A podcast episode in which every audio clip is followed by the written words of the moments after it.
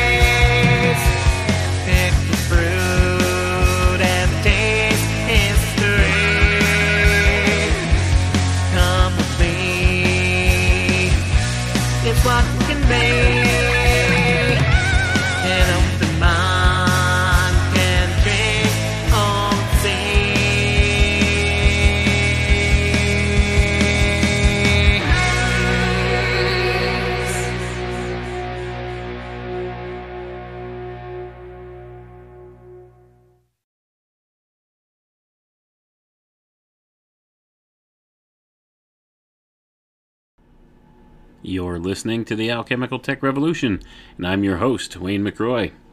Good evening, everyone. Tonight we're going to explore uh, an avenue of research which uh, I've been delving into for a long time, and one that I, I've gone down in depth, a trail I've gone down in depth in the study of the UFO field. And this is about what I would like to call secret saucer tech.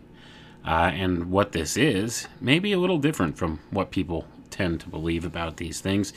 Many people out there would uh, tend to think that um, much of these uh, UFOs that we see in the sky are alien technology, correct? Well, that may be so. We may be seeing uh, foreign technologies of some sort being uh, utilized here in our skies.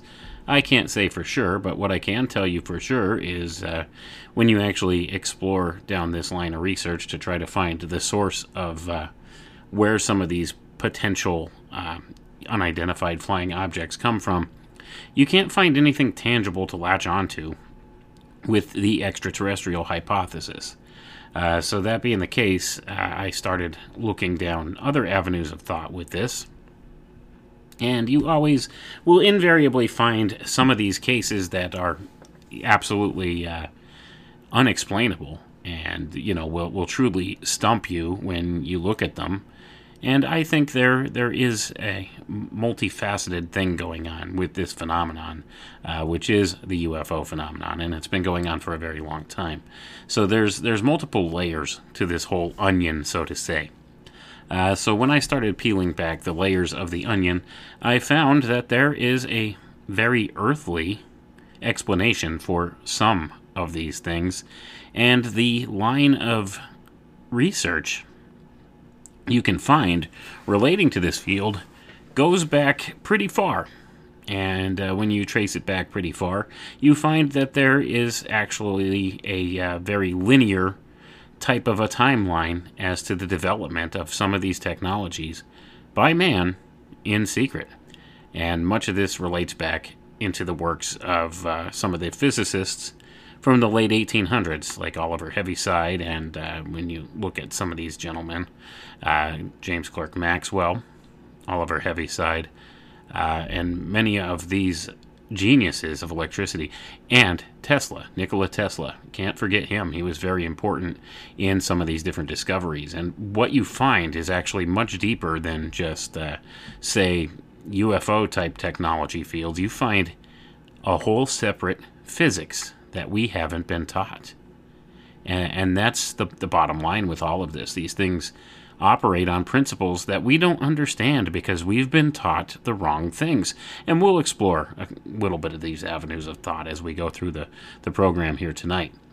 Uh, but uh, what we'll primarily be primarily be looking at tonight is actually um, a paper released by the Townsend Brown Foundation and uh, I believe this paper was classified at one point, but it is unclassified now. And where it has actually gone since then, well, nobody knows because the whole thing went deep black with the foundation of NASA in 1958. And we're talking, of course, about what I would like to call electrogravitic technologies. And there's a very clear line of study uh, leading up into this field. And we're going to look tonight at a proposal given by Mr. T. Townsend Brown. And this was called Project Winter Haven. And we're going to actually read through the proposal and hear some of the stunning things that uh, Mr. Brown was able to demonstrate with uh, different facets of electrical studies. He, he studied electricity. He was a, another one of these geniuses in the field of electricity. And this guy was actually uh, very well known within the military and military intelligence uh, because he was utilized by them as a uh, a an, an, advisor, a scientific advisor, and he was actually uh, part of many different programs that the military ran, and uh, he was also involved in something later on in the 1970s called the Philadelphia experiment. So, uh, that being the case, um, you know, we could see Uh, was that the 1970s that the Philadelphia experiment uh, came about, or was that when the information came out? That's what I'm trying to remember. But he was involved with the Philadelphia experiment as well. Uh, so this guy had been around military and military intelligence for a long time. He knew how the system worked. He knew the ins and outs of how to get funding for research, and he knew the ins and outs of how the military brass worked upon different technological developments because he worked for them, folks. He was an asset of theirs, and he had to have some of these top secret clearances for some of these projects that he actually worked on for them. So, with that being said, we can know a little bit more about what we're about to cover here. Uh, just understanding that, uh, you know, this whole thing with the foundation of NASA in 1958, all the research up until that point was out in the public view. And then once NASA came on board, this stuff started to disappear from the public view. And there's different reasons for this, but uh, I would say the primary one is many of these military industrial complex contractors researched this stuff in secret because I think the military wanted to get a firm handle on this whole idea because the, this is revolutionary technology that could potentially change the way we do things on a fundamental level. So that's why they were trying to get a handle with this, and that's why the whole thing got pushed into secret compartmentalized programs. Uh, and this is the the onset of that this project winter haven proposal which this was written in 1953 so keep that in mind when we go through some of the stunning developments covered in here. And this is directly from dr t. Townsend brown okay? Uh, this guy was one of the premier electrical uh, researchers and electrogravitic researchers ever since the, his discovery of something called the Biefeld Brown effect in the 1920s, the early 1920s. And uh, this could potentially be a game changer. Now, in the modern era, uh, places like NASA will say, well, the, the Biefeld Brown effect, that's been discredited. Uh, it's not really anything that affects gravity per se. All it does is create ion wind right? And they'll say that uh, his his research was flawed, but I could tell you, folks, this guy was not flawed in how he did research and how he did his experiments. So NASA will say their their their official line today is that uh, there's nothing to the Biefeld Brown effect. All it does is demonstrate a type of ion wind, and it's not really enough of a motive force to be used in any useful kind of way. That's what they'll say. They'll say they've they've since repeated the experiments and they found uh, that the way that uh, Mr. Brown here, Dr. Brown, did his experiments was flawed. That had some flaws, and that uh, they've since demonstrated this and debunked the whole idea. Well, folks, I don't think that's true. I think that's just to throw people off the trail. And there's even been shows like that MythBusters show that have taken a crack at it. But uh, I don't think that uh, they're they're being genuine here. I think it's it's a disingenuous ploy uh, to try to shift people's focus away from this idea. Uh, so we could see as we read through the document here that Dr. Brown felt very strongly that uh, there was really something to this, and he actually demonstrated to the Navy, the Naval Department, portions of how this works, and they were severely impressed with it, and the whole thing went deep black ever since. So let's go ahead and read in here Project Winter Haven, a proposal for joint services research and development contract, the Townsend Brown Foundation, 416 Bowen Building, Washington, D.C. The Townsend Brown Foundation, a nonprofit corporation founded in 1938 in Ohio, let's read on here in the document. Purposes. There's the purpose of the documentation here of the proposal. Purposes. Number one, to engage in general in philanthropic enterprise and in the furtherance of the humanities, science, art, and literature. Number two, to assist worthy charitable and relief organizations, educational and religious institutions. Number three, for the general advancement of science, art, and literature, the promotion of scientific research, the development of art, artistic crafts, sculpture, music, musical appreciation, dramatics, the ballet, for the study of dissemination of history, philosophy, and languages. Number four, the construction and maintenance of laboratory and or other buildings and equipment, the equipment of suitable personnel, the financing of scientific expeditions, technical investigations, and the like. Number five, the granting of awards, scholarships, and endowments for meritorious effort or achievement in science, art, and literature. Number six, the dissemination of knowledge in science, art, and literature. Number seven, the doing of such acts as may be incident thereto and in furtherance of the foregoing. So, that being said, folks, that was actually the uh, purpose, the foundation statement for his nonprofit corporation, the Townsend Brown Foundation. Okay, and that's at in the beginning of this document, this Project Winter Haven proposal, just introducing who he is and uh, what he's about. And here we'll read down and we'll see. There it is, Brown. Thomas Townsend, he was a physicist, biophysicist, born in Zanesville, Ohio, March 18, 1905 the Hill School, Pottstown, PA, Doane Academy, Granville, Ohio, California Institute of Technology, Pasadena, California, Kenyon College, Gambier, Ohio, Denison University, Granville, Ohio, Special Electronics Research, Denison University, 1924 to 25, Private Research Laboratory in Zanesville, Ohio, from 1926 to 1930, Naval Research Laboratory, Washington, D.C., 1930 to 1933. Staff physicist, the International Gravity Expedition to the West Indies, 1932.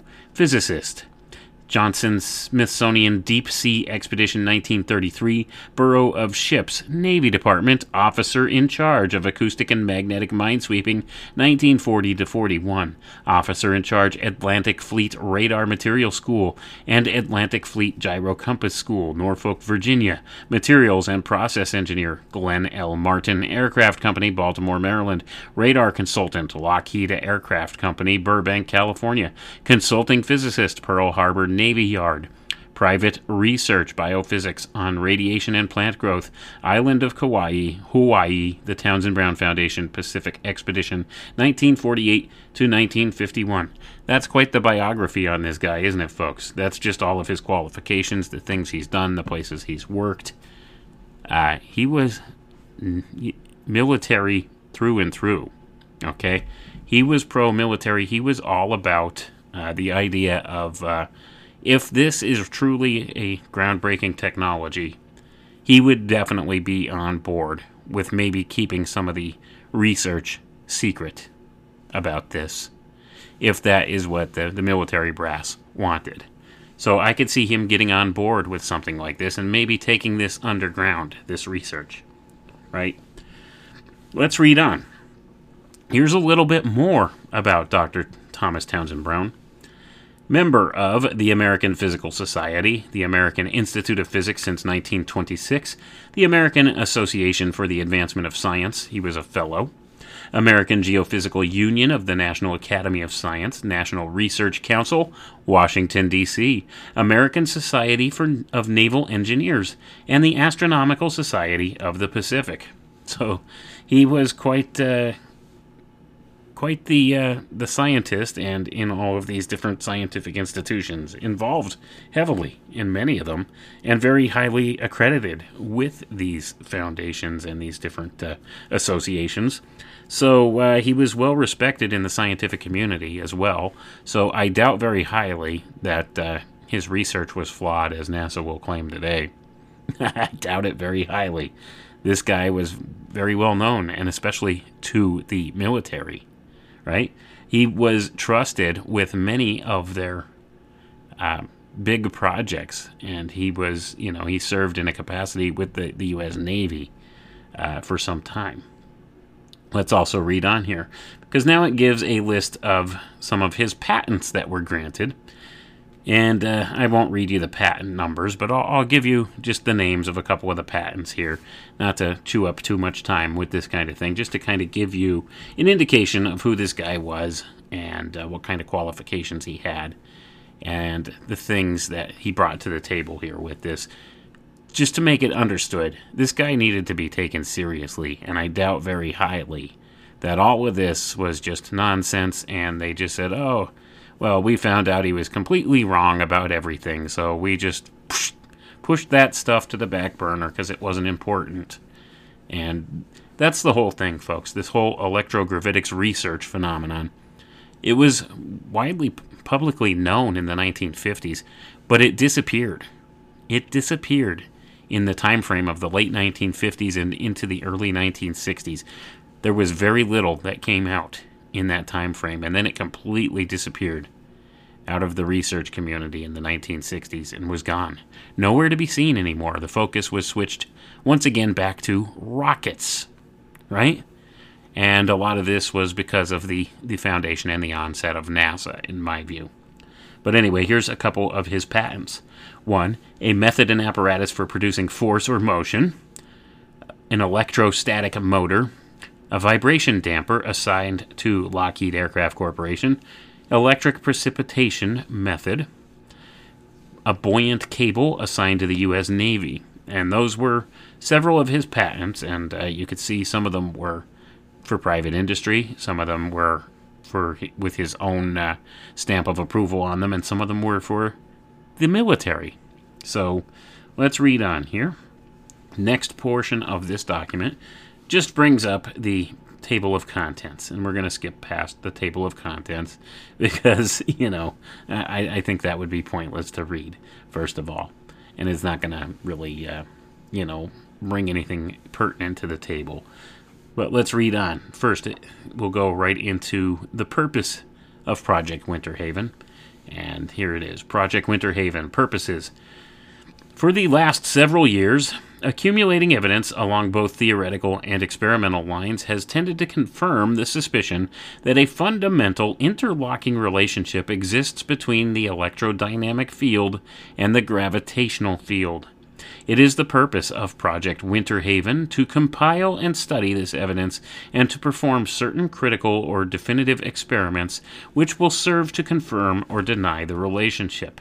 If the results confirm the evidence, it is the further purpose of Project Winter Haven to examine the physical nature of the basic electrogravitic couple and to foresee and develop possible long range practical applications.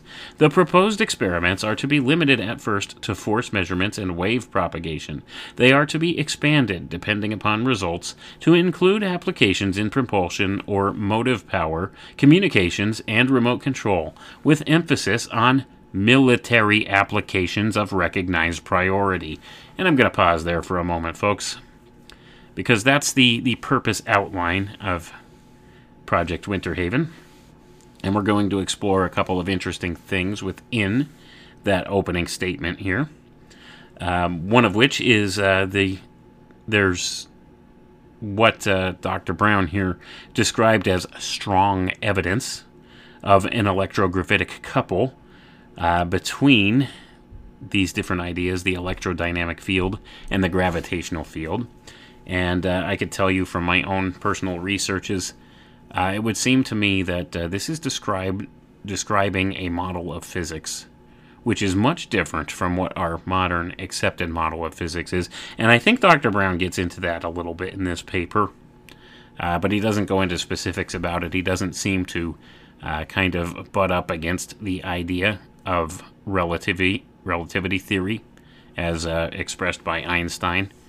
Um, so, you know, he doesn't seem to outright say, hey, this doesn't explain how this works. Uh, but he, you know, just kind of uh, goes along with that because I think he understands the nature of how you get funded with this stuff is you don't necessarily come out and disagree with, you know, this, this model here. Uh, so, that being the case, it's still un- unexplainable by that model, but there are better models of physics that uh, would better describe this. So, uh, when you look back at the old ether theory of physics as opposed to uh, the uh, relativistic theory or quantum theories that are, are you know commonplace today, uh, being taught with these things, things begin to make a little more sense when you look at it through the the ether physics model, and are more easily explained by certain uh, extrapolations of that model. So, that being said, um, I think that this demonstrates a technology and demonstrates a whole new field of physics that we haven't been privy to in the public, but uh, it's been largely acknowledged by many people within the Black Projects community at places like Lockheed Martin uh, and various other places that uh, they they do understand and uh, utilize a different type of physics than what's commonly accepted in the public view. Okay, Ben Rich came out and said this. Uh, there were others. Boyd Bushman, before he died, uh, he made several different videos and um, did several different interviews where he talked about uh, understanding a different type of physics than what's presented in you know to the public. And these people were high-ranking officials at Lockheed Skunk Works, and they acknowledged that they they, they go by a different set of physics when they're designing some of these uh, technologies. So, uh, you know, that being said, that says a lot. So when you, you look at this stuff, understand the way that everything's been described to us, it's not accurate. And many people within these secret research strains or strands here, these different uh, research communities, these black budget projects communities, special access programs as they're called, they understand that there's a different dynamic at work here. And that's, I think, what we're looking at uh, with this Project Winter Haven thing. They could, they can't explain it through the conventional models that they give us, so they've kind of put it, uh, you know, in the auspices of the special access programs for further research and to keep people off of the trail of how to do this. And, you know, they will always cite national security reasons and things like that for that. But uh, I think it goes much deeper than that. But anyway, I don't want to ramble on too long about that. I'm sure I'll be talking a little bit more in detail about things as we go on. But let's read on here. Organization. It is proposed that the organization of Project Winter Haven be formed by four commercial corporations engaged in applied research and four academic institutions engaged in pure research. In a program of this unusual scope and intrinsic importance, it is considered to be necessary for from the start to establish a careful balance between pure and applied research and the mental qualities and attitudes found in each. It is further suggested that the attention of one half of the organization be directed toward applications to propulsion and the other half toward applications to communication. Companies are to be selected whose current interests lie in these specific fields and whose personnel, combined facilities, and hearty support can be can make the most effective contribution. It is proposed that a prime contractor be elected a company not necessarily a participant in the actual research effort, which is experienced in the administration of government contracts and which will be recognized and approved by the Department of Defense in a proprietary award. Funds obtainable under the prime contract are then to be distributed to the eight cooperating organizations under appropriate subcontracts. And then he has a proposed organization chart here on the next page, suggesting different places and divisions where uh, he would recommend that uh, monies be funneled through and contracts be, uh, you know, applied as to who should do which asset or facets of, of the different research here. So, that being said, like I said, this gentleman was very familiar with how things worked. That's why he put together this proposal. Uh, he was looking for the government to fund this. He was looking for the military to fund this because this was primarily something that the Department of Defense at that point would be very much interested in and should be very much interested in. Uh, so he recommended, you know, even right down to who should be involved in the research, what kind of funding it should get, how it should be organized, and he gave them an organization chart here. Uh, so let's read on. Historical background. The story of the falling apple which led to Sir Isaac Newton's law of gravitation, is familiar to nearly everyone. It is the usual starting point in any resume about gravitation. Newton's law was the first mathematical expression of a strange and mysterious force, a force which has continued to remain a mystery for over 200 years. During this period, few scientists have emerged to offer a solution. So great, as a matter of fact, has been the enigma In the dusty, unpublished notes of Sir Oliver Heaviside, written in the latter part of the 19th century, a remarkably adequate theory of gravitation was proposed. It was the first theory, so far as is known, to link the electrodynamic field to the gravitational field, and I'm going to pause there for a minute, folks. Listen to that statement very carefully. You need to go back and look at Oliver Heaviside's work. Okay, he came up with a theory uh, of gravity that's different than what we're taught today. Okay? This one made more sense and aligned with what Dr. Brown was seeing in his own research and aligned with the works of Tesla and many of these others that were in the field of physics during that time and who were heavily researching electricity and were looking at uh, what could be called uh, field research, right?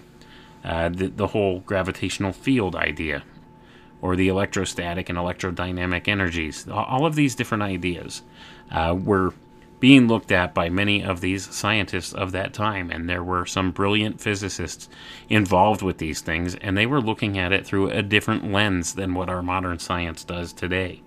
And here's where the rubber meets the road. We're going to read the next paragraph here, where Dr. Brown explains a little bit about, um, you know, where there's a divergence here in thought, because he took the time here to uh, to tell uh, whoever reads this document, this proposal, that uh, Oliver Heaviside, he wrote an adequate theory of gravitation.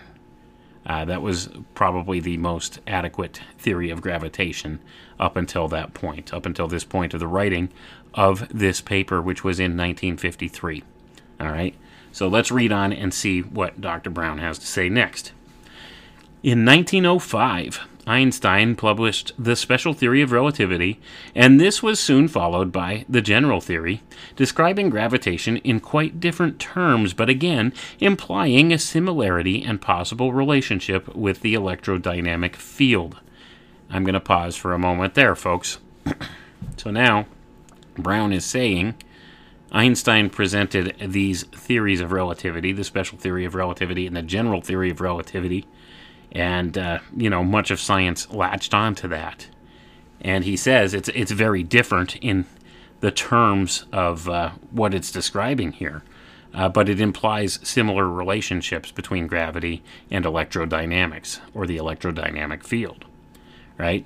So he's saying, although he's describing things differently and giving us a different way to look at it, still there is this intrinsic property that's demonstrable that uh, this this electrodynamic field and gravitational field are probably related somehow, and that could be borne out uh, through either way of looking at these things.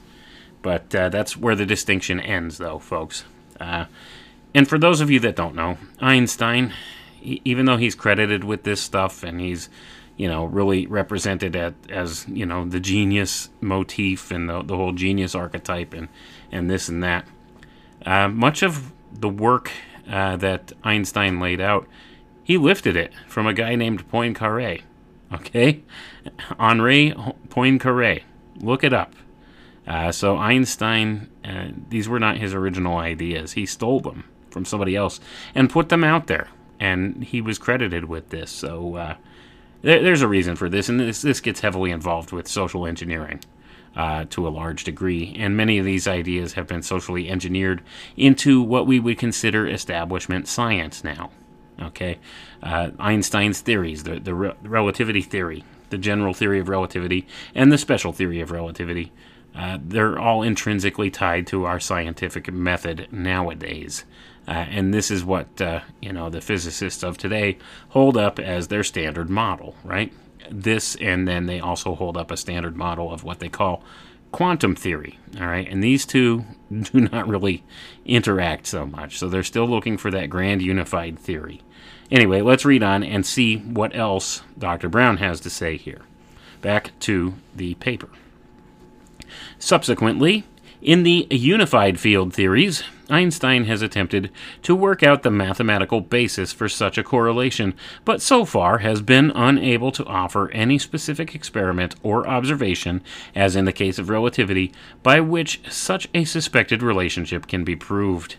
Compelled by a deep interest in the subject, Townsend Brown, as an 18 year old student at the California Institute of Technology and later at Denison University, performed crude but apparently significant experiments with electric capacitors using plates and dielectrics of various mass.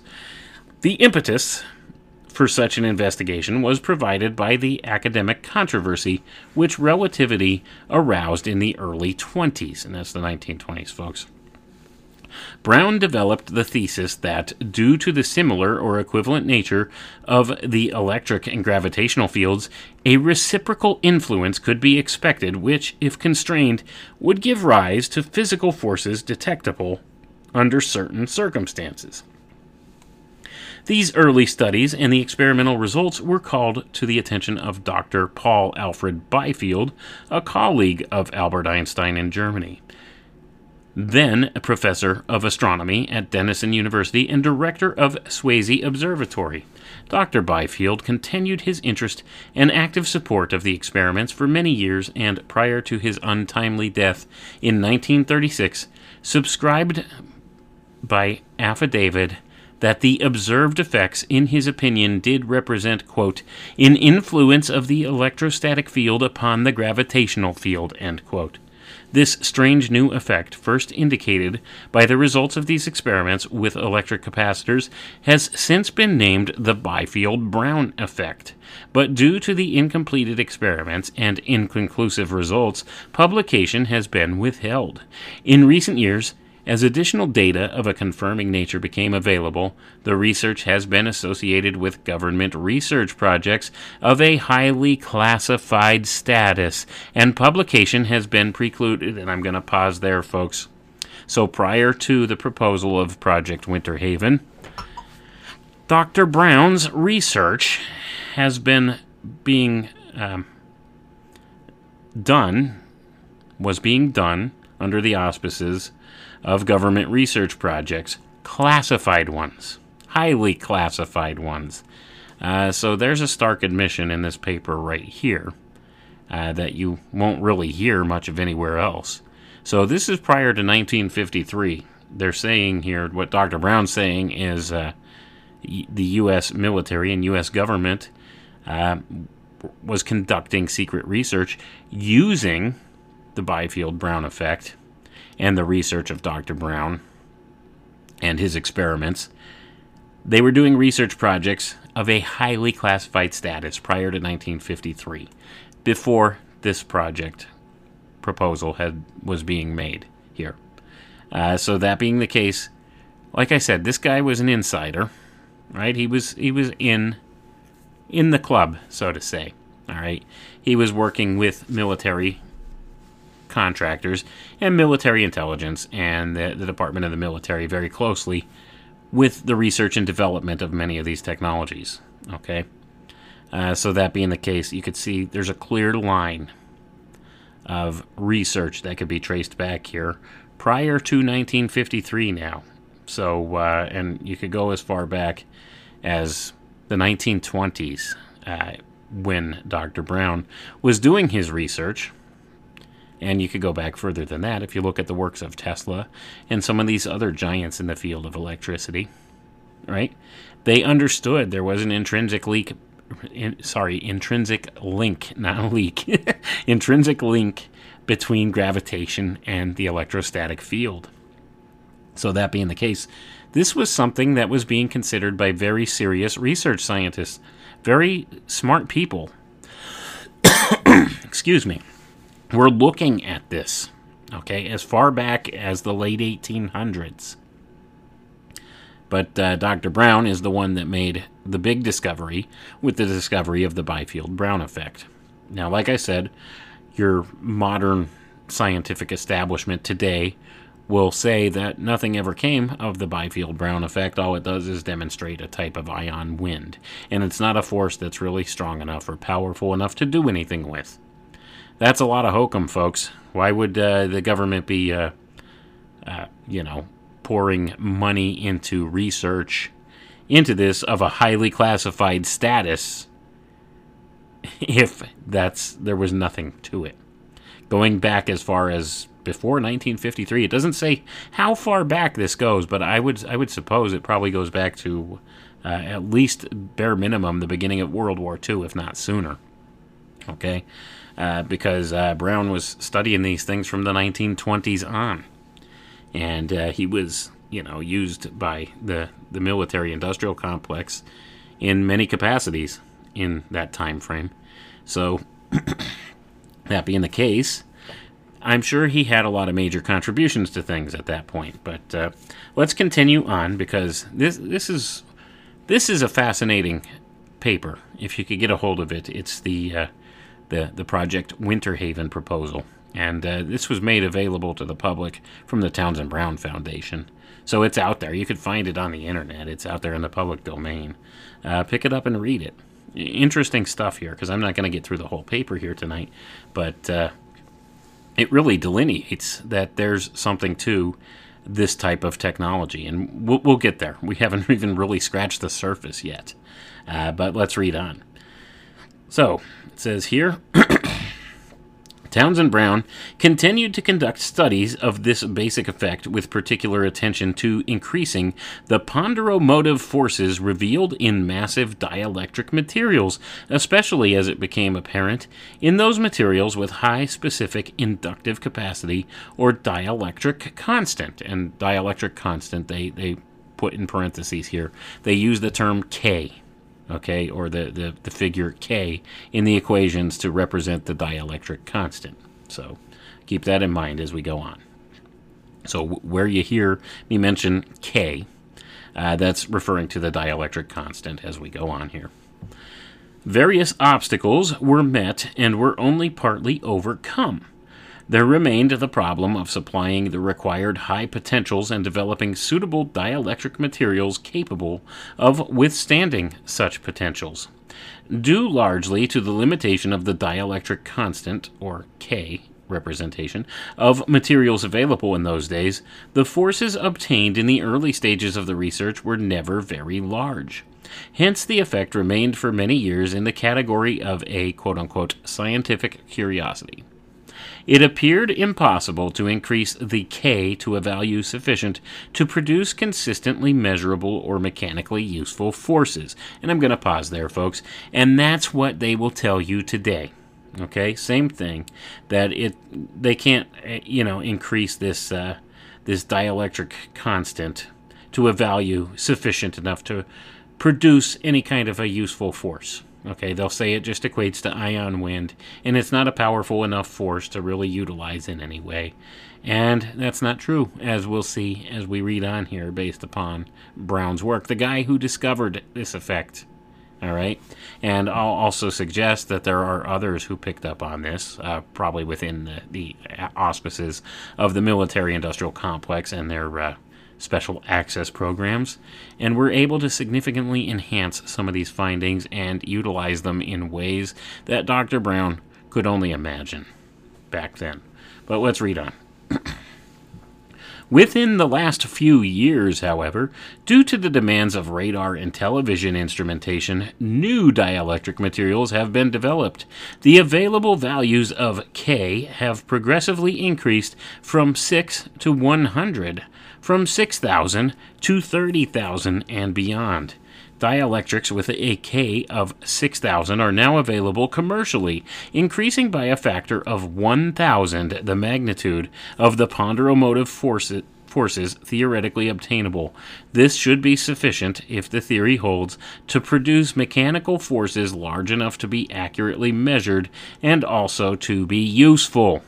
In short, it now appears that materials are available at last which are necessary to conduct experiments which will be conclusive in proving or disproving the hypothesis that a gravitational field can be effectively controlled by manipulating the space energy relationships of the ambient electrostatic field. Gonna pause there, folks. That's the crux of the matter here, okay? So, at this in this time frame in 1953 when Dr. Brown was writing this, there were many new dielectric materials that were becoming available, right? The, the dielectric constant. Uh, so, you know, that being the case, These new materials were making it possible to use measurable forces, in a sense, to create real, useful things. All right? So, and that, that he's saying that's if the hypothesis holds true. And uh, like I said, the, our modern science will tell you, well, the hypothesis didn't hold true. It's been tested thoroughly since then, and it's discovered that there's nothing to this. That's what they will tell you. But Dr. Brown tells another story as we move on here. And not just Dr. Brown, there have been many insiders within the field of uh, you know these special access programs, uh, contractors from places like Lockheed and other places who've come forward and explained some of this in further detail. Uh, so let, let's read on here. Research on the control of gravitation. In further confirmation of the existing hypothesis, experimental demonstrations actually completed in July 1950, together with subsequent confirmations with improved materials, tend to indicate that a new motive force useful as a prime mover has in reality been discovered. While the first experiments with new dielectric materials of higher K value indicated the presence of a noteworthy force, the tests were mainly qualitative and imperfect because of other factors, and the ultimate potential in terms of thrust still remains highly theoretical. The behavior of the new motive force nevertheless does appear to be in agreement with the hypothesis that there is an interaction between the electrical field and the gravitational field and that this interaction may be electrically controlled. Gonna pause there, folks. That's the important factor here. That this interaction between the electrical field and the gravitational field it causes a situation where the gravitational field could be electrically controlled. See, this is an important idea. And, you know, if this holds true, it's that the you know, the the ramifications of that are staggering, right? And that's why Brown went to the Navy with this proposal because he understood that uh, you know technological developments like this uh, are of such magnitude that, uh, in his view, he would think that this is something that uh, could potentially have national security ramifications, and that only the, the military and the trusted contractors thereof should be privy to this kind of research and understand exactly where it's going. So that's why he went to the Navy with this proposal uh, because he thought that was the best thing to do in the context of the era he was living in. Uh, so, you know, that being the case, that's where he went. But let's read on here discovery of what may turn out to be the long sought electrogravitic couple should lead to the development of an entirely new form of prime mover, a form of electric motor utilizing electrical and gravitational fields in combination, rather than electric and magnetic fields as in all other forms of motors in use at the present time. It is interesting to note that virtually all of the electric industry today is based on the electromagnetic interrelationship in one form or another, dating back to the historic research of Faraday and Maxwell. These original formulations have been changed but little during the growth and development of the electrical age. And I'm going to pause there, folks, and that even holds true today. Uh, much of what they've put forward has been changed very little. Okay? These guys were geniuses in the electrical field. They under, understood the workings of it very well, as well as could be possible. And uh, they understood it under the auspices of the model of physics now known as ether physics. And that's wherein there's a distinction to be made. Okay? This was pre relativity, or, or before Einstein's theories really took hold and gave the world a different way to think about physics on par with a more atomistic viewpoint or atomistic philosophy whereas you know it's it's in opposition to the ether theory. It's all about fundamental particles interacting in certain ways and uh, reifications of things that aren't truly possible. Um, So, with that being said, I'll, I'll get a little more into that later as we go on. But right now, let's just read on uh, to keep this moving so you can understand what this whole Project Winterhaven proposal was all about and what potentially, since then, has come from this project. Let's read on. It is believed by the sponsors of Project Winterhaven that the technical development of the electrogravitic reaction would usher in a new age of speed and power and of revolutionary new methods of transportation and communication. Let's not forget communication, folks. Theoretical considerations would predict that, because of the privilege of sustained acceleration, top limits of speed may be raised far beyond those of jet propulsion or rocket drive, with possibilities eventually of approaching the speed of light in free space. The motor, which may be forthcoming, will be essentially soundless, vibrationless, and heatless. As a means of propulsion in flight, its potentialities already appear to have been demonstrated in model disc shaped airfoils, a form to which it is ideally adapted. These model airfoils develop a linear thrust like a rocket and may be headed in any direction. The discs contain no moving parts and do not necessarily rotate while in flight. In atmospheric air, they emit a bluish red electric coronal glow and a faint hissing sound. I'm gonna pause there, folks. You ever heard any descriptions of UFOs? Have you ever seen one? Hmm, one of these classic saucer shaped ones? That's exactly what's being described here. No moving parts, bluish red electrical coronal glow, faint hissing sound. Hmm? Sound familiar? Let's read on. Rocket type electrogravitic reactor motors may prove to be highly efficient. Theoretically, internal resistance losses are almost negligible, and speeds can be enormous. The thrust is controllable by the voltage applied, and a reversal of electric polarity may even serve as a brake, or if maintained, reverse the direction of flight. Gonna pause there, folks. He's describing characteristics of what people describe as UFOs, flying saucers in the sky, isn't he? This is 1953, all right, and this is all based upon earlier research he's done.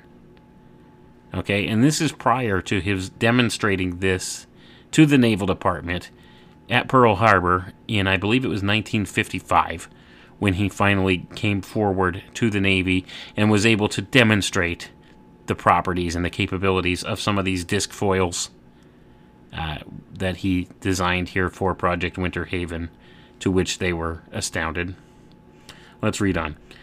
A tentative theory of the electrogravitic motor has been fairly well worked out and seems to be substantiated in all tests to date. However, there are certain variable factors which are not completely understood. For example, there are tidal effects, apparently caused by the sun and moon, which influence to a small extent the power developed. There are anomalous sidereal effects which seem to be related to the passage of the Earth through diffuse, diffuse clouds of cosmic dust or electrified particles ejected from the Sun.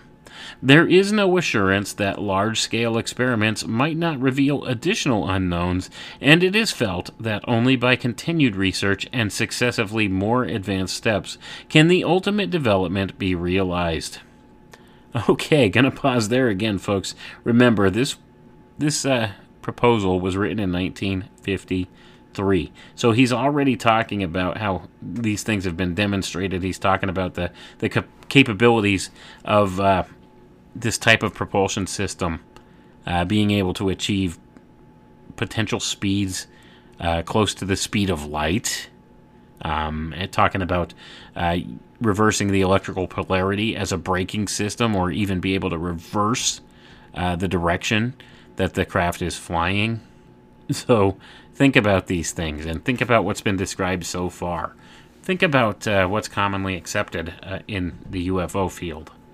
Uh, much of what people describe when they see one of these classic saucer UFOs is a technology demonstrated here by Dr. Brown. Okay? This is what he was putting together. This is what he had been working on since the 1920s. And in the 1950s, he had new materials to work with that could actually make this into something as a realizable motive force. That's what he's talking about here. Let's read on. Now it says here results of research to date, and this is in 1953, folks. The Biefeld Brown effect was first observed in the movement of electrically charged massive pendulums. It was subsequently observed in the movement of electrical condensers of various mass which were similarly suspended and then charged. Mechanical forces, proportional to the mass of the charged elements, were revealed which tended to move the condensers bodily, causing them to behave as if they were falling in the gravitational sense.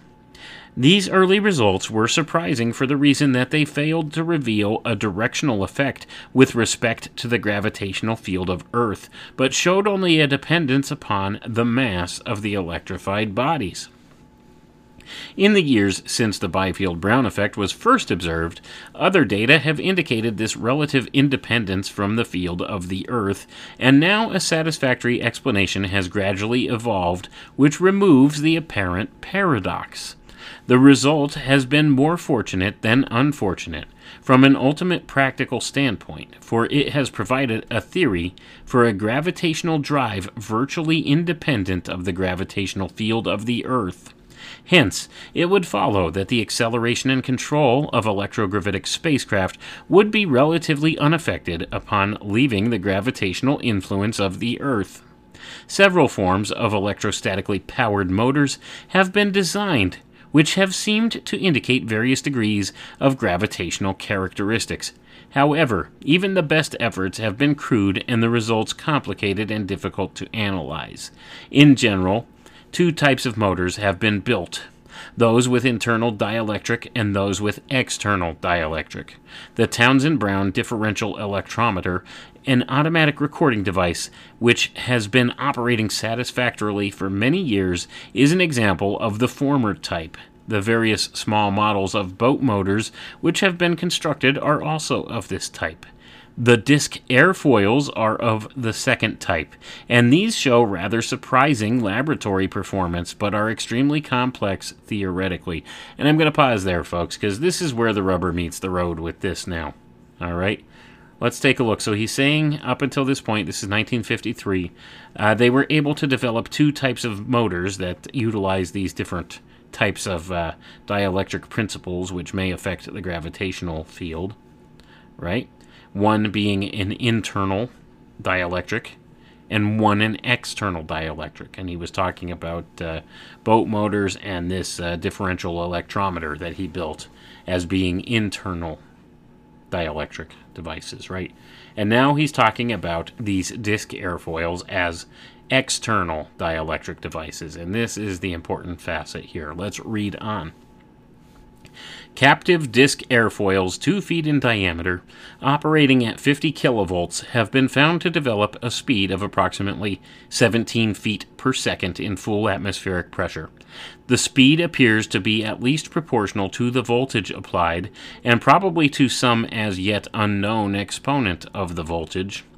And on the next page here, he has a picture, a close up picture of one of these two foot experimental disc airfoils.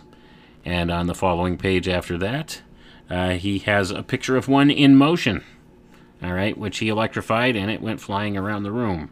Uh, it was hooked actually on uh, a, uh, a pole, right? Was hooked on a pole wired to the ceiling, uh, but it was it would move 17 feet per second at 50 kilovolts.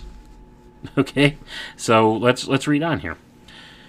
Based on rough extrapolations from performance charts of laboratory models, the estimated speed of larger non captive flying disks operating at 5,000 kilovolts may be 1,150 miles per hour, even with atmospheric resistance. I'm going to pause there, folks. 1,150 miles per hour. You're talking, this is over one and a half times the speed of sound. Okay, this is like Mach 1.5 at 5,000 kilovolts. Okay, a larger disk. It could potentially travel at those speeds in the atmosphere, within atmospheric resistance. Let's read on. It seems not unreasonable to believe that, with voltage and equipment now available, speeds in excess of 1800 miles per hour may be reached by proportionally larger disks operating at the same voltage in the upper atmosphere. Gonna pause there again. 1800 miles an hour, that's roughly Mach 2.5, or two and a half times the speed of sound. Okay? that is huge. Think about that. And this is all without moving parts. Okay? This is a disc airfoil, a disc shaped airfoil, uh, electrified with voltages of 5,000 kilovolts.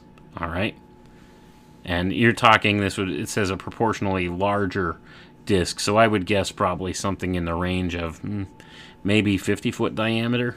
A 50 foot diameter disc electrified at 5,000 kilovolts could potentially go Mach 2.5 uh, under these, uh, you know, the, under his findings here with these experiments that had been done up to that point in 1953. Let's read on. The next portion here, it's going to step away from the propulsion aspect of it for a minute and go into electrogravitational communication system. And this one might be even more important, folks. And I'll tell you what's being described here before we get into it.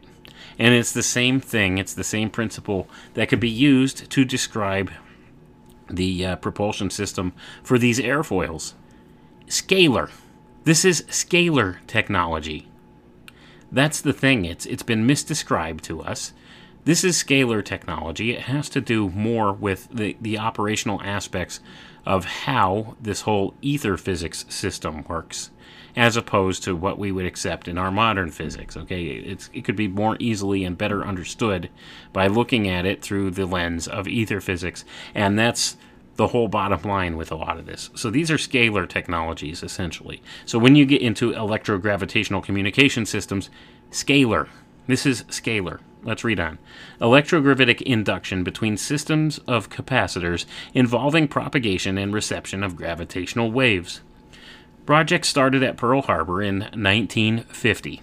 Theoretical background examined and preliminary demonstrations witnessed by electronics officer and chief electronics engineer at Pearl Harbor Navy Yard. Receiver already constructed detects cosmic noise, which, according to supporting evidence, appears to emanate from that portion of the sky near the constellation Hercules, and it gives the actual coordinates in the sky here, folks, for that. And this, I'm going to pause for a second there because this might be an important idea too. All right. When you think about this, this is acknowledging that uh, there is some type of, oh, I don't know, what you could call a ray of sorts, maybe, uh, that emanates from different points in the sky and strike the earth. Uh, and, and a lot of this is described back in more occult terms by some of the secret society groups, going back to the ancient mystery schools. The ray, the idea of the ray. There's things like the golden ray or the violet ray, and uh, if you go into uh, you know the teachings of theosophy and stuff like that, they talk more about this. But this kind of offers a confirmation of such a principle or an idea, right? That uh, they were able to detect some of these different waves of sort or waveforms emanating from different points in the sky, and it gives a particular one in the constellation Hercules. I'm not sure what the significance of this is or why this made it into this document, but uh, rest assured there's some kind of an important uh, something or another related to this idea. So, that being the case, let, us read on though, because it diverges away from that thought now a little bit but uh, I, I, assure you there there is probably something more to the idea of this uh, uh, this cosmic noise which was detected from the constellation Hercules uh, by Dr. Brown's device in 1950. Let's let's read on though.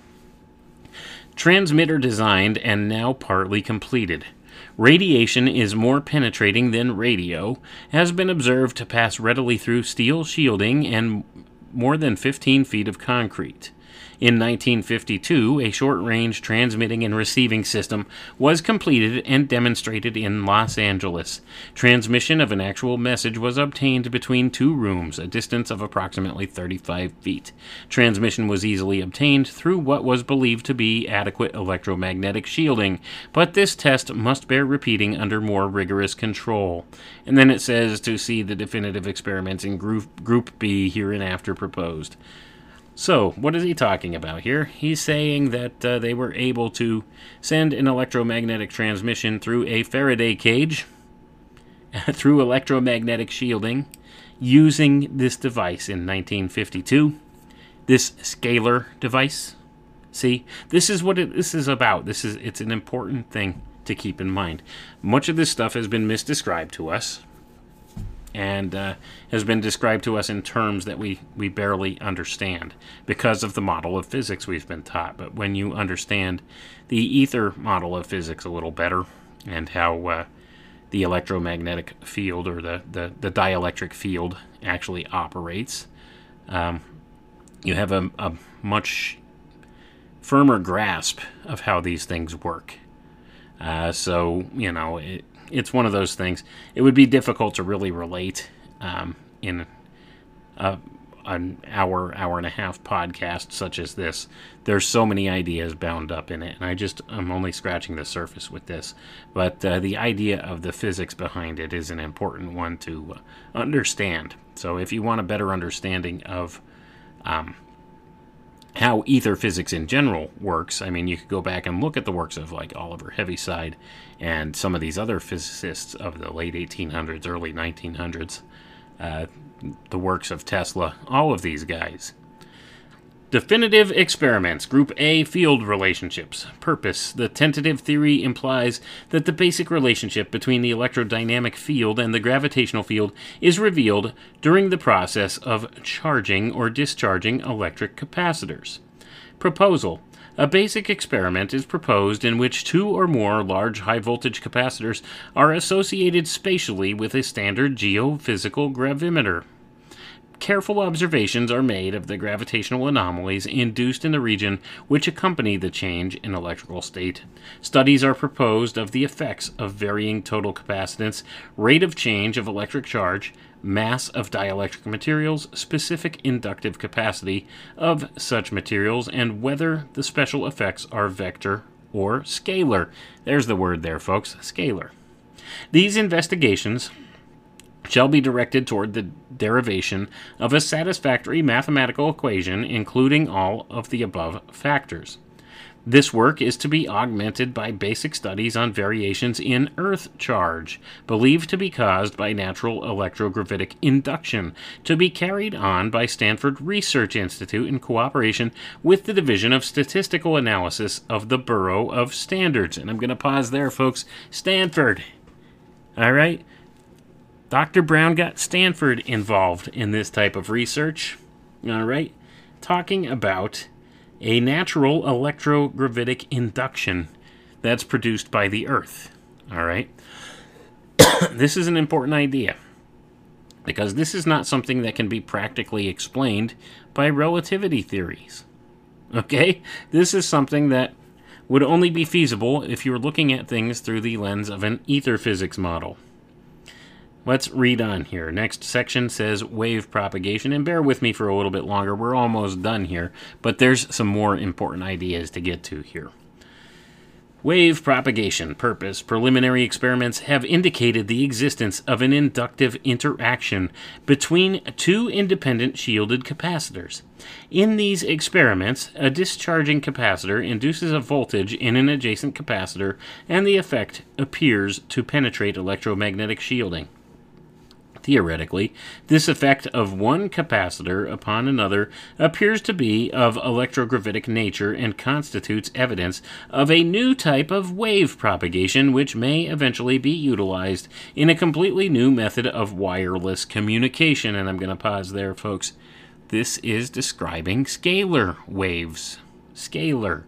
Remember that word, it's important. Um, and uh, most um, people out there within the uh, the confines of the military-industrial complex uh, the physics division thereof, the ones within the special access programs, they don't want you to think about scalar in any kind of meaningful way um, because this is an important aspect of something demonstrable here, which indicates that relativity theory and all the standard models of physics that they hand us are nonsense, and that the ether model of physics is the more correct one, and the one that can be used to better understand how things operate.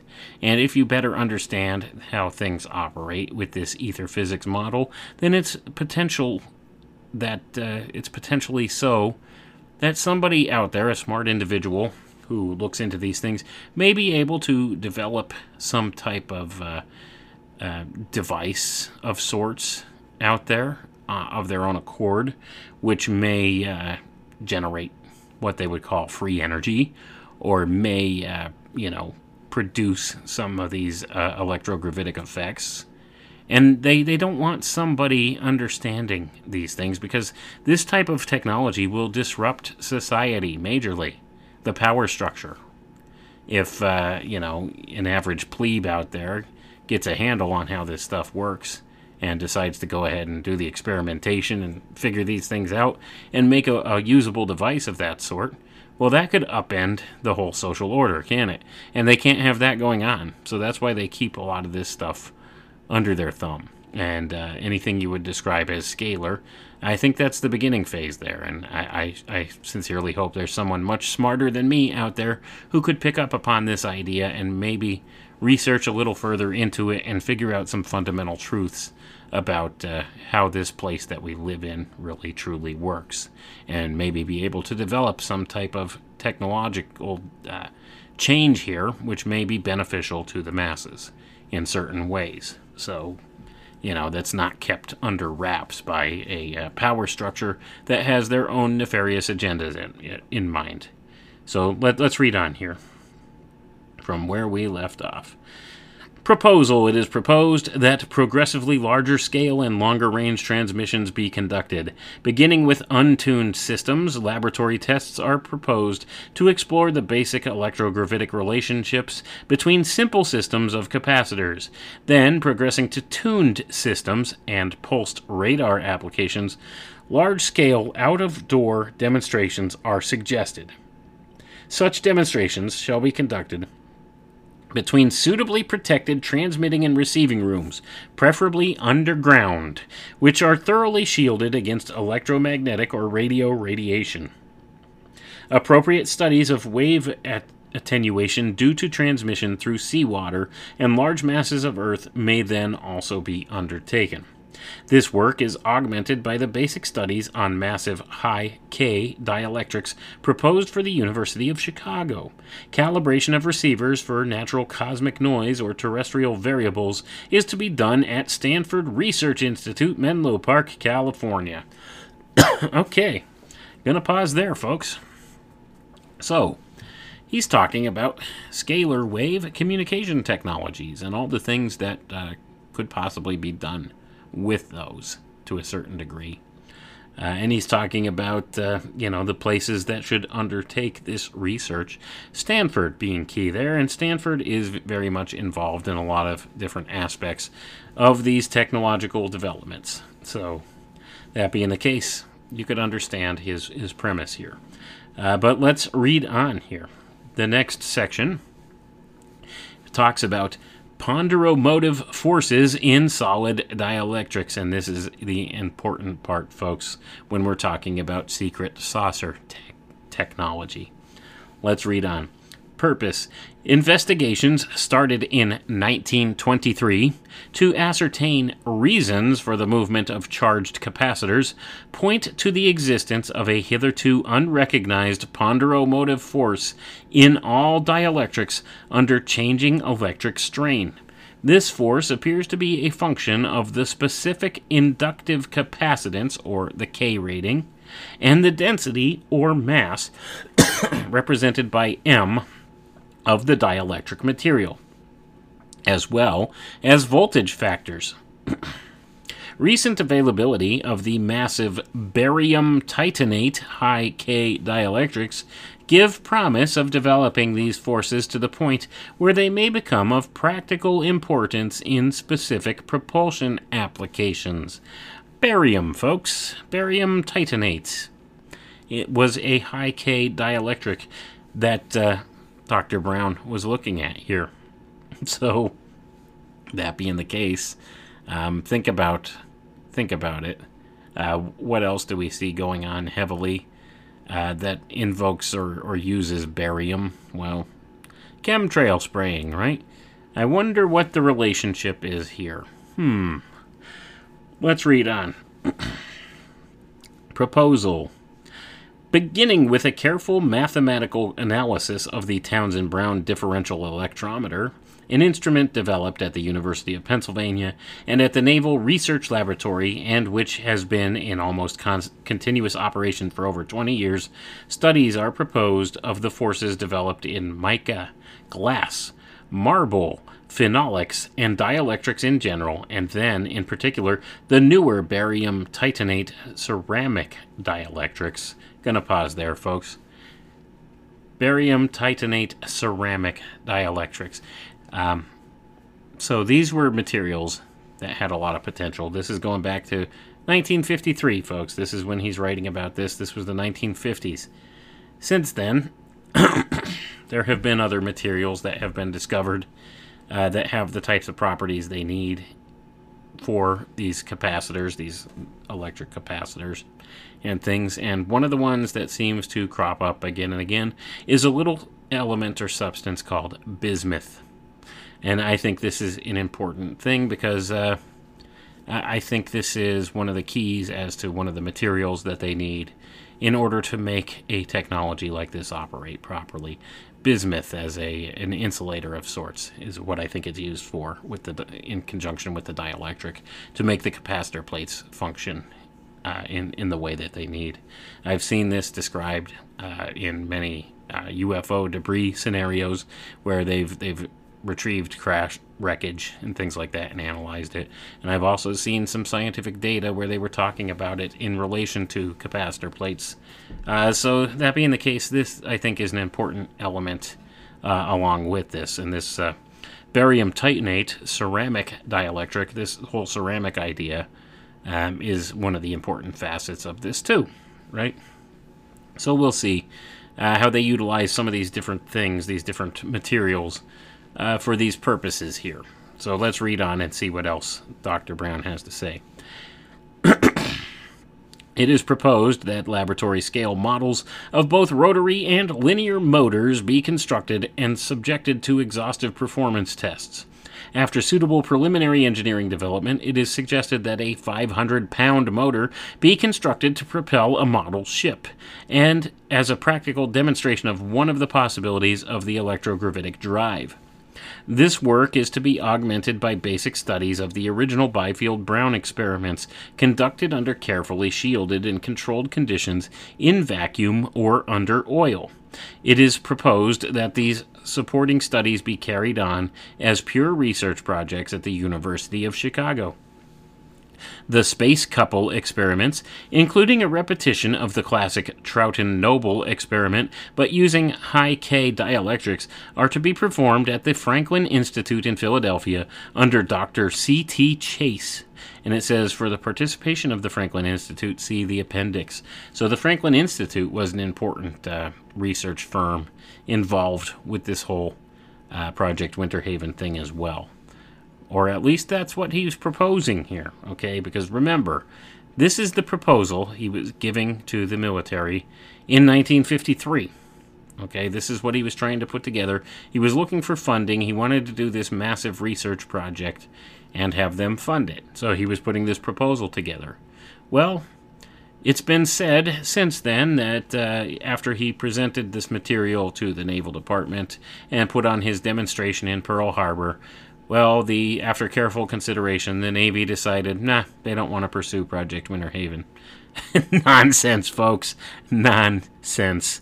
Uh, it's it's almost demonstrable that uh, these technologies have been pursued to a higher degree than what's shown in the public, and I, I find it very telling that this whole thing went deep black after the formation and foundation of NASA in 1958.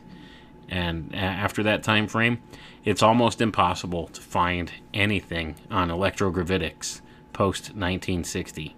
Uh, the latest thing I've been able to find was one document from 1962, and uh, that that's about it. And that's about the latest document you could find on anything to do with electrogravitics. I mean, aside from the stuff put out by people speculating in the modern era, uh, who've been talking about it more recently, but uh, there was a large gap in this whole idea, this whole field of studies uh, from you know the early 1960s onward, uh, and it kind of disappeared from public view for a long time.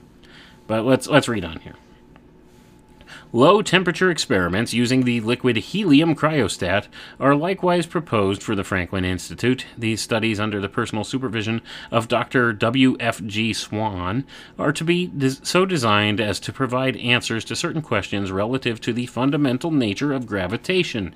They are to embrace such subjects as the anomalous mass of the electron in metals, and the behavior of supercooled massive dielectrics. A special library project housed at the Franklin Institute and supervised by Dr. Swan is to serve as a clearinghouse and repository for information on the subject of field theories and gravitation. And I'm going to pause there, folks. This is something I'm yet to do, but I, I want to have a go at it, and uh, hopefully there's others out there who are going to want to have a go at it maybe we need to contact the Franklin Institute and see what it is that they have on field theory and gravitation there in their library. Because this is the repository and clearinghouse for all of this stuff. And this is where I suspect much of it probably went uh, come the late 1950s when all of this stuff decided to go deep black. Maybe we could catch on to a research trail that way if we go to the Franklin Institute uh, to find this information. Let's read on, though. Whenever indicated, consultations on mathematical considerations, field theories, and implications of relativity are to be held with the Institute for Advanced Studies at Princeton. Gonna pause there. All right, so uh, he's talking about how this, the implications of the field theories on relativity how that's going to be handled. This will be done through the the Institute for Advanced Studies at Princeton. So you see how it goes through these academic circles, and they put their spin on it and give the official stamp of approval on these things. So if this didn't align with the relativity theory that they're pushing, they would find a way to uh, make it fit and rubber stamp the whole thing. And I suspect that's largely what's been done to kind of cover up the idea of a different uh, theory of basic physics, the ether theory, right? They've decided to dismantle this theory in the modern era and hand us something that doesn't make sense, okay? Relativity theory. And then also, you know, quantum theory on top of that to try to unify these two theories together because things operate differently on the micro scale than the macro scale in these models given. And that doesn't hold up to be true for commonsensical reasons, right? And even looking back at older thought, the Hermetic philosophies and things like that, as above, so below, as within, so without. Uh, things that happen in, on the micro scale happen at the macro scale. Well, that doesn't line up with what they've handed us, folks. They've handed us relativity theory to explain the large things, and quantum theory to explain the small things, and they've been working feverishly ever since to try to unify these into a grand theory of physics. And they have not been able to do so. But if you actually explore the avenues of the older model of ether physics, it makes sense. It's it makes more sense in a common sense perspective. It, things add up, and they work within this model. And they've they've stepped away from this model to pursue this fantastical model of relativity and or quantum, and that's exactly what they've done. And uh, neither of these adequately explains what's happening with this Biefeld Brown effect. That's why it's been buried, okay, and poo-pooed and made to sound ridiculous. And uh, they say it's it's ion wind. It doesn't produce enough force to do anything useful nonsense. nonsense. I don't think Dr. Brown would have devoted his life to it if there was nothing to it. Okay, let's read on. So, next, this talks about reactive forces in fluid dielectrics. And the purpose of this study it says studies of boundary forces where electrodes are in contact with fluid dielectrics reveal the existence of a complex of interacting forces, some of which are purely electrostatic, some electromagnetic, and some which could be electrogravitic. The tentative theory requires those, these electrogravitic forces to be present wherever a mass of dielectric material is charged and moving, and to increase in almost direct proportion to the volume of the fluid which is charged and moved. And I'm going to pause there, folks. If anybody out there has been studying the UFO field for any length of time, you've certainly ho- heard about uh, you know some of these ferrofluids or these magnetic ferrofluids and things like the Nazi Bell project, Die Glocke. Uh, that was allegedly uh, this type of an engine per se, uh, where they use some type of uh, uh, mercury compound combined with a, a, some type of ferrofluid uh, that they rotate in a giant cylinder using a magnetic field, and this supposedly um, is able to cause a type of levitation or, or something of the sort. Uh, that's what many of the theories that have come out and what some researchers have actually said that this thing was that they the Nazis were developing, and uh, who who knows who knows. Uh, but uh, that's that's a separate field of study from what we're talking about here. But at the same token, there it is. It's the same principle involved: fluid, supercharged fluid, moving and distorting the gravitational field. Right. So let's read on. Hence, it is, in a sense, the juxtaposition of the elements of the static form of capacitor described in the Group C experiments, and provides what may be described as an electrokinetic propulsive system with possible applications to high speed aircraft and spacecraft. So the proposal here is this proposal. It is proposed that electrically charged circular airfoils be mathematically analyzed and improved. Starting with 2 foot disks at 50 kilovolts, the steps of the development should include 4 foot disks at 150 kilovolts and a final 10 foot disk at 500 kilovolts. Careful measurements are to be made of both static and dynamic thrust. Studies are also proposed wherein the disks are adapted for vertical lift or levitation, as well as for horizontal thrust, and this feature may be incorporated in the design of the 10 foot demonstration model. It is proposed that studies likewise be made of various methods for obtaining the required high voltages, and these studies should include the development and evaluation of the capacitor voltage multiplier and the flame jet electrostatic generator to provide up to 15 million volts. And I'm going to pause there, folks. 15 million volts. Flame jet electrostatic generator. Okay. There are some people that have put this uh, this blueprint together for such a uh, a craft. Uh, one is Dr. Paul LaViolette, uh, who has a diagram and a blueprint of such a thing and thinks it's theoretically possible based upon his model of physics that he came up with and proposed, uh, which he calls subquantum kinetics, which I don't think is totally on par because it doesn't really align to this ether physics model. Uh, but he is definitely brilliant and he understands uh, some different ways in which these things could work. And that being the case, I don't know how correct he is. Uh, I'm not on the same level as him, though, as far as you know, the being able to uh, research out these things, these topics in the scientific way, and know all the mathematical formulas and all that.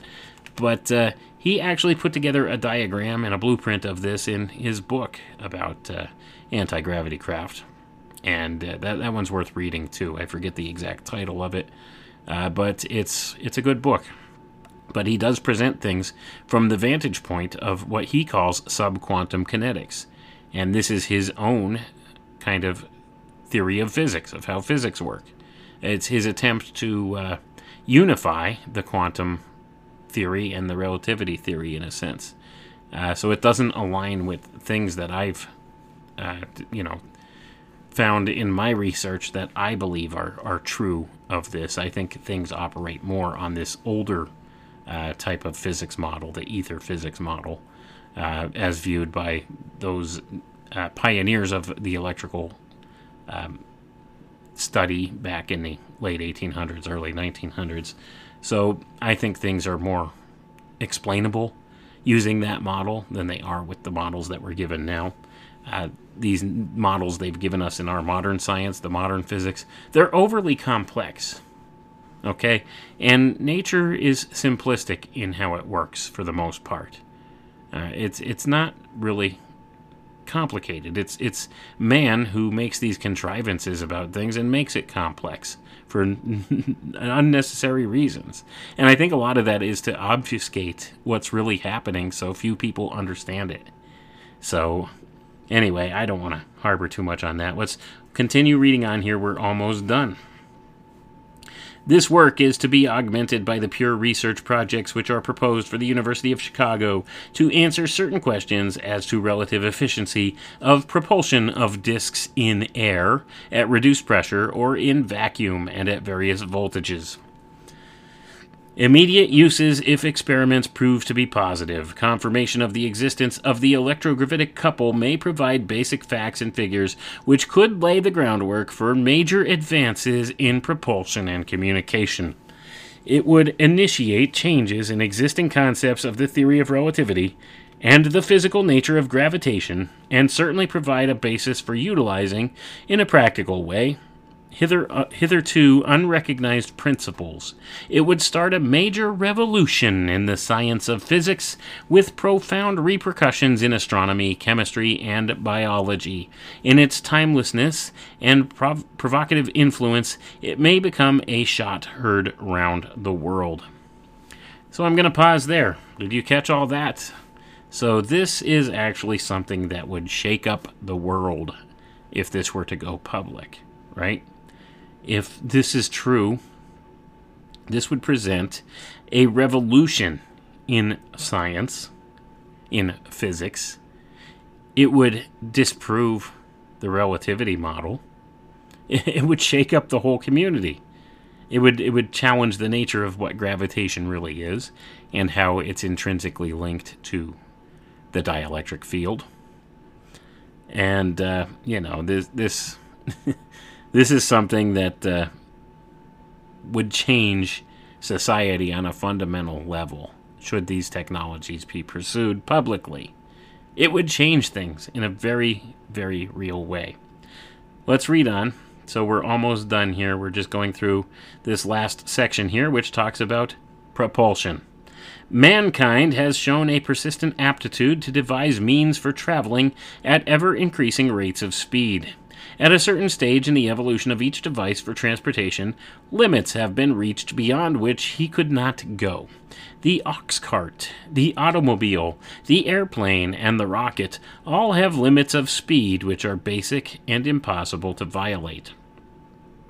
The speed of the rocket, man's latest attempt, is limited by the velocity of the ejected gases, and this imposes upon the rocket a limitation of speed and range which man is reluctant to accept.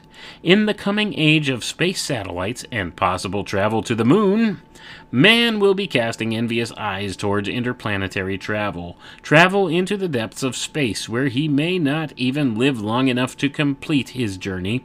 It is already becoming apparent that the rocket must be superseded and speeds even further increased.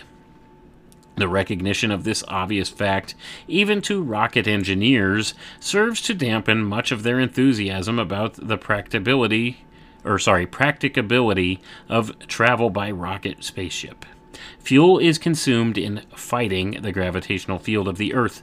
Fuel will be required in breaking the rate of fall if and when landings are attempted on other planets. It is quite apparent that a method of controlling gravitation is urgently needed and that it is already long overdue. Two types of electrogravitic motors are proposed in Project Winterhaven. Both types have a good chance of success. Gonna repeat that sentence. Both types have a good chance of success. A motor weighing 500 pounds for the propulsion of a model ship is suggested. Performance data derived from the tests of this model may be used in designing larger models, which in turn would presage electrogravitic motors for ocean liners weighing thousands of tons. Other possible applications in due time would include motive power for automobiles and railroads. The second type of electrogravitic reactor, now demonstrated in disk airfoils, may find its principal field of usefulness in the propulsion of spaceships in various forms. Going to repeat that. The second type of electrogravitic reactor, now demonstrated in disk airfoils, may find its principal field of usefulness in the propulsion of spaceships in various forms. For the moment, at least, the disk form appears to have the greatest promise, largely because there is reason to believe it can be self levitating and therefore made to possess the ability to move vertically as well as horizontally and to hover motionless in complete control of the Earth's gravitational field. What do you think about that, folks? What do you think about that? Uh, we're going to call it quits right there. The next section here talks about the communications aspects of this as well. Uh, but primarily, I wanted to focus on the saucer idea with this and uh, let you understand there's been in development for a long time a secret strand of research based upon a physics model to which is not publicly acknowledged anymore. And they've made some strides in this field. And a lot of these ideas were derived from men like Dr. Townsend Brown here.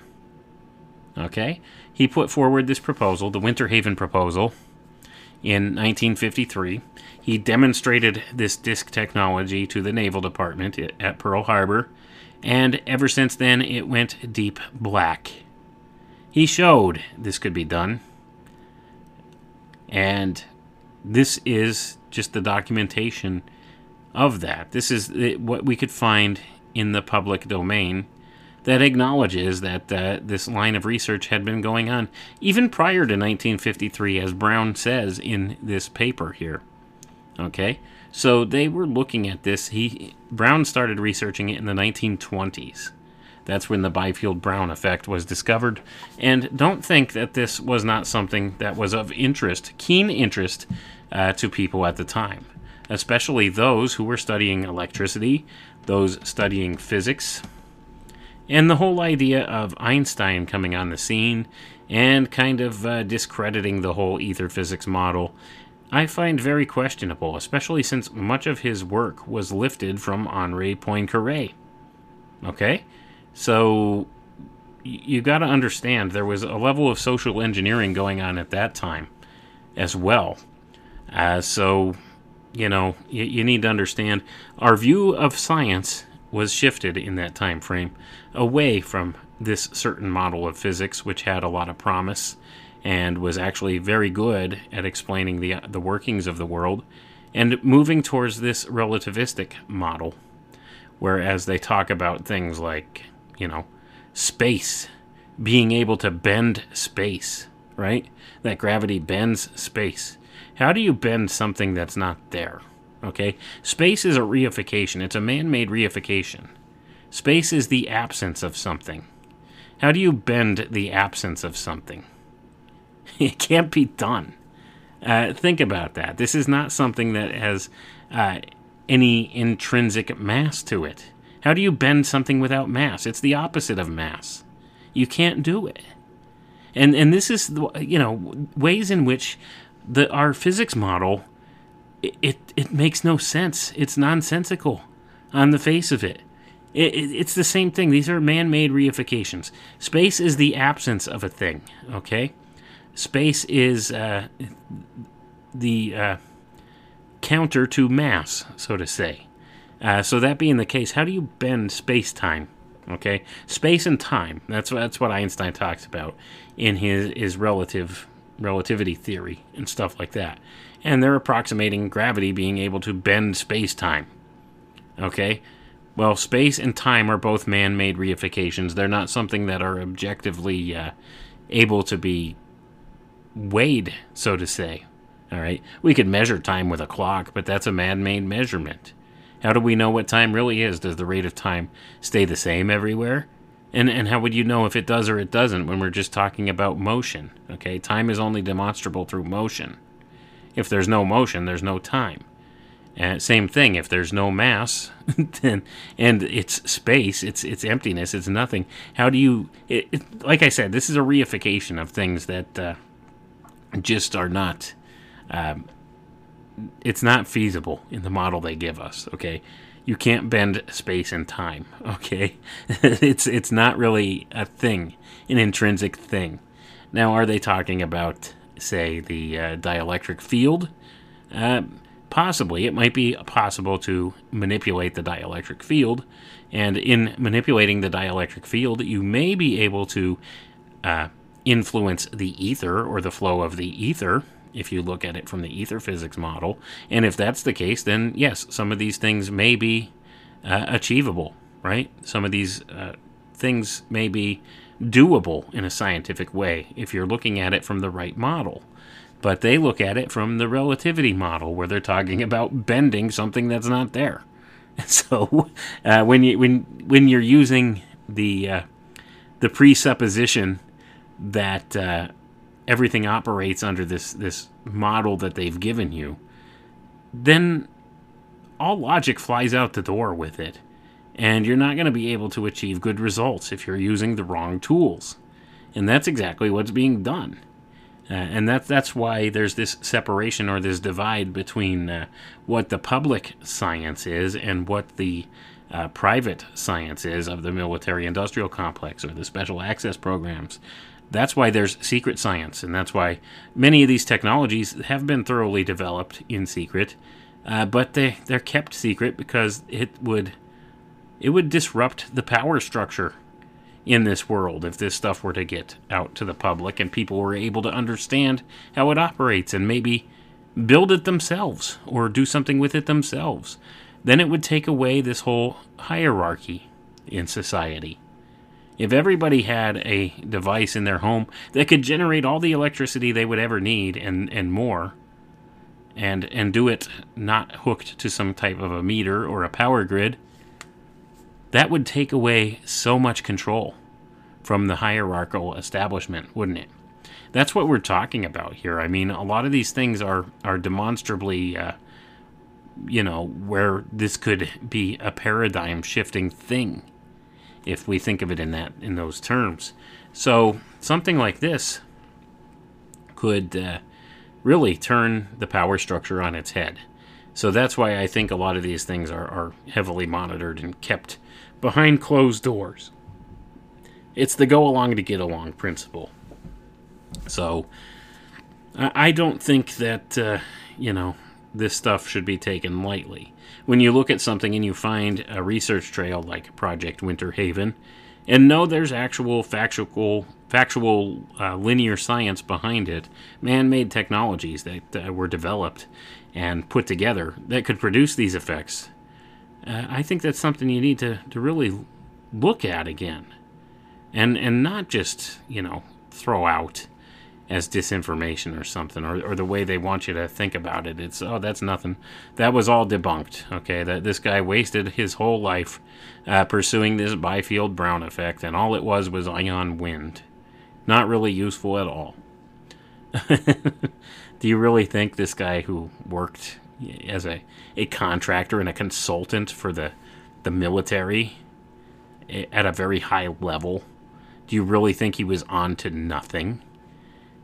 Do you really think that all of this stuff just happened to coincidentally disappear right at the foundation of NASA and disappear from the public view altogether for many decades? The electrogravitic uh, research it was very promising in the 1950s. It was all over the major magazines, the science magazines and stuff of the time, uh, the newspapers. People were excited about it people were excited about the concept or the, the, the prospect of it. And then it disappeared for decades, not to be seen again. So, do you, do you think that, you know, everybody just dropped it all at once? Do, do you really think all the, the researchers, the, the different companies, the, the many companies that were involved in this research, as well as the the academic institutions that were involved, do you think they all just simultaneously said, "Meh, there's nothing to it, forget it," and they dropped it, and then they moved on to rockets and stuff like that again? Do you really think so? Do you, do you, do you find it a little bit suspicious that rocket technology really hasn't changed much in the past 70 years either? It hasn't. and so, what are they doing with all this money that they get every day at NASA? What, what are they doing with this money that they get at all these research institutions, all these corporations, these government contractors that uh, build these different aircraft and these different devices?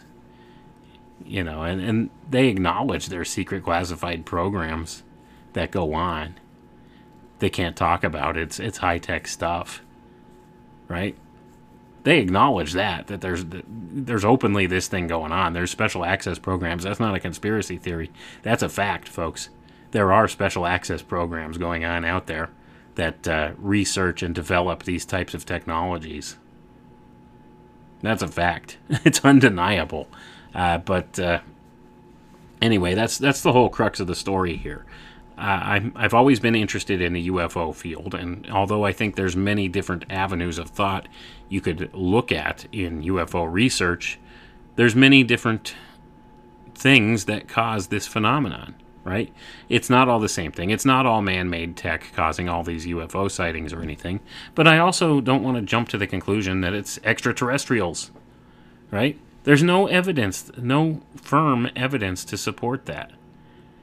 So, you know, that being the case, when we could find an actual provable uh, linear designation of the development of this technology going back into the early 1900s and, and back into the late 1800s, even, when you could see that line of succession of development of this technology and just what was laid out here in this Project Winterhaven proposal, you could see like there's there's man-made technologies that uh, duplicate some of these things that have been seen in the sky.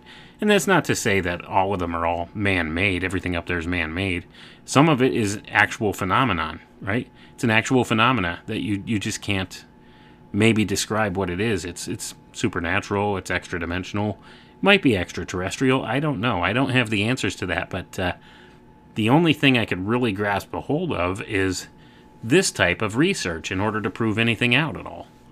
Uh, so I could say without shadow of a doubt that there are man-made uh, things in the sky that we uh, are not told about in the public that are probably heavily designed in this fashion. And this is probably the, the accurate lineage of how that technology arose. Uh, so many of the technologies we actually see in the sky, and I'm not talking about like all the different lights and, and things like that that you see, or the, the different uh, strange phenomena in the sky. Uh, I, I, can't say that it's all man made, but uh, common sense would say that it, something that looks technological is most likely, in high probability, something that's man made. So, that being the case, we could see, we could trace this lineage and determine that uh, a lot of what could be accounted for in some of the more sensational type accounts of UFO uh, sightings and things like that could be equated to man made technologies. So that being the case, you know, I'm not being dismissive and saying there's no aliens or anything like that. I don't know, and you know, clearly there are things that we can't explain that have happened in the skies and that we can see, and there are phenomena that happen uh, outside of just in the sky. The the whole uh, uh, different phenomenon that goes on with uh, extraterrestrial contact, or what they they equate to extraterrestrial contact, um, that kind of thing those things go on. Uh, but uh, that's not largely what we could actually grasp a hold of some firm facts and identify a trail on, where this is. So that being the case, that's why I wanted to just lay this down, uh, because there there are some secret technologies that have been developed uh, clearly through this lineage of this research.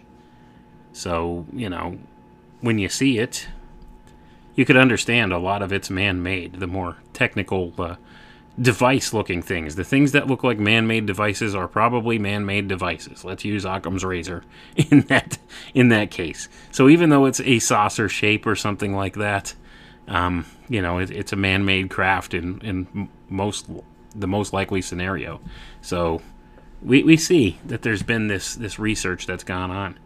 Uh, so it's it's an interesting topic, and I, I always enjoy looking at this. So that's why I wanted to put that out there. But uh, I think it could better be described through an alternative physics than what we're given. Uh, because it doesn't make sense, it doesn't add up if you apply the physics model we have to these things. And they, they've put out a lot of uh, a lot of other things out there to describe these things in the auspices of the physics models that we accept. And I, I don't think they're all correct. Like I said, I don't have all the answers. But my intuition tells me that uh, the more correct way to view the our world is through the lens of the physics that were pursued by those in the, the classical field of electricity, electrical study, and uh, physics back in the late 1800s, the ether model. It makes more sense, it's simpler, things can be more readily explained through it and modeled through it. And uh, I, I, think it just holds up better. And like I said, my intuition tells me that uh, that seems more of an accurate way to view the world rather than through relativity or quantum theory. Uh, so that being the case, am I right? Maybe, maybe not. Right? I don't know. I'm not a PhD. Uh, I'm I'm not somebody that uh, you know really explores these ideas to that degree through mathematics in various ways that the academics would. Uh, but I, I just like to look and think in what's a realistic way to view this? What's a practical way to view this? And I think that model works better and especially to describe technologies like this. And many people would argue, well, those technologies don't exist, so what you're proposing also is nonsensical. Well, I would say look at the works of Dr. Townsend Brown. Would you tell him that all of his work was nonsense? Was based on nonsense? That it was worthless? That he wasted his life? When this guy was highly accredited within the academic community and within the auspices of the military industrial complex. He was highly respected. His ideas were uh, uh, regarded and uh, taken and, and put forward in other ways. And it was even acknowledged in this this paper that they, they took his ideas and the, the research on the Biefeld Brown effect and were doing classified, highly classified research on it within the auspices of the military industrial complex, even before he, he put together this Winterhaven proposal. So uh, there's a clear designation here historically that there's a traceable record of these saucer craft technologies going back as far as the 1920s. And that's what I'm pointing out here. Man made technologies. Okay? So they've also the CIA has also acknowledged that uh, the whole UFO phenomenon is something they can utilize for disinformation purposes, and they've done so. So, uh, that being the case, it, it's hard to really to really get a firm grasp of what this whole phenomena phenomenon, the, the UFO phenomenon, what it all entails, because there's a lot to it, and it's it's you know a uh, a topic that I, I love to explore very deeply, and I, have looked at up and down. Uh, but uh, the information I could put out for it is only that which I could actually go back and and and, and prove. And and here's documentation of this program. Okay. And a, a clear lineage of where these ideas came from. If you go back, you explore Dr. Brown's writing, and go back prior to him to the writings of Tesla, Heaviside, Maxwell, all of these guys. They were talking about different models of physics, how electricity works. Uh, Tesla is even said to have developed some type of uh, saucer technology in his own right. I don't know how accurate that is. He did de- design a levitation device of sorts, but I don't know if it works based upon these same principles or not. Uh, but he was a genius, and he understood, uh, you know, the workings of electricity better than anybody today. So, um, that being the case, maybe he did know something, and maybe he was able to develop some of these ideas. But he's the one that developed the electric motor. So, you know that he laid a foundation. Let's put it that way. He laid a foundation that was built upon by others like Dr. T. Townsend Brown here. So we could see this this delineation of how this technology was brought forward, and it's a man-made technology.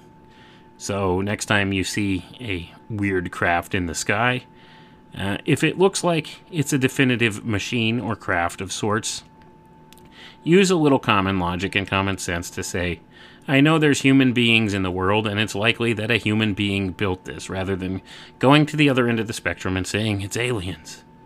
Well, we have no true evidence of that, and it, it defies logic to think that. That would be like saying unicorns built this. Look, look, there's a, a, a flying machine in the sky.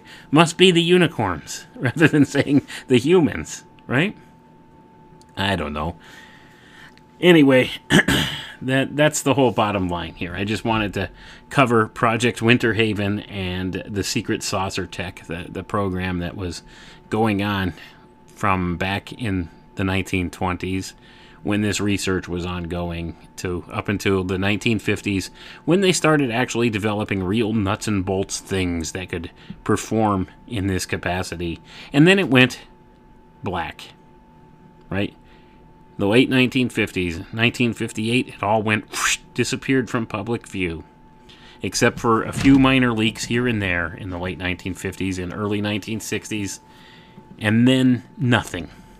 No talk of electrogravitic craft or anything like that in the public sector for decades afterwards.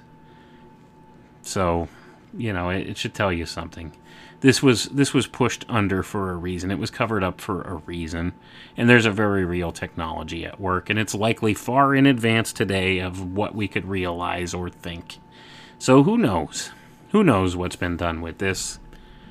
Uh, I can't say I know what's being done with it today or what's been done with it since, uh, but what I do know is you could trace this lineage back, and this is a real technology that was being developed, and I think had actually um, been operating by the late 1950s. So, you know, that being the case, who knows what's been done in secret? Maybe one day we'll find out, and I sure hope so. Anyway, folks, I thank you for tuning in tonight. I hope this was an interesting show for all of you because I've always found this topic fascinating, and I think it's important to lay out the history of some of these things and point out that uh, perhaps what you think it is is not necessarily what you think it is, and there's a more earthly explanation for a lot of things. Uh, so, that being the case, that's where I'm going to leave it right here. Uh, and have a good night, folks. And, you know, keep your eyes on the skies because who knows what we'll see next. Have a good one.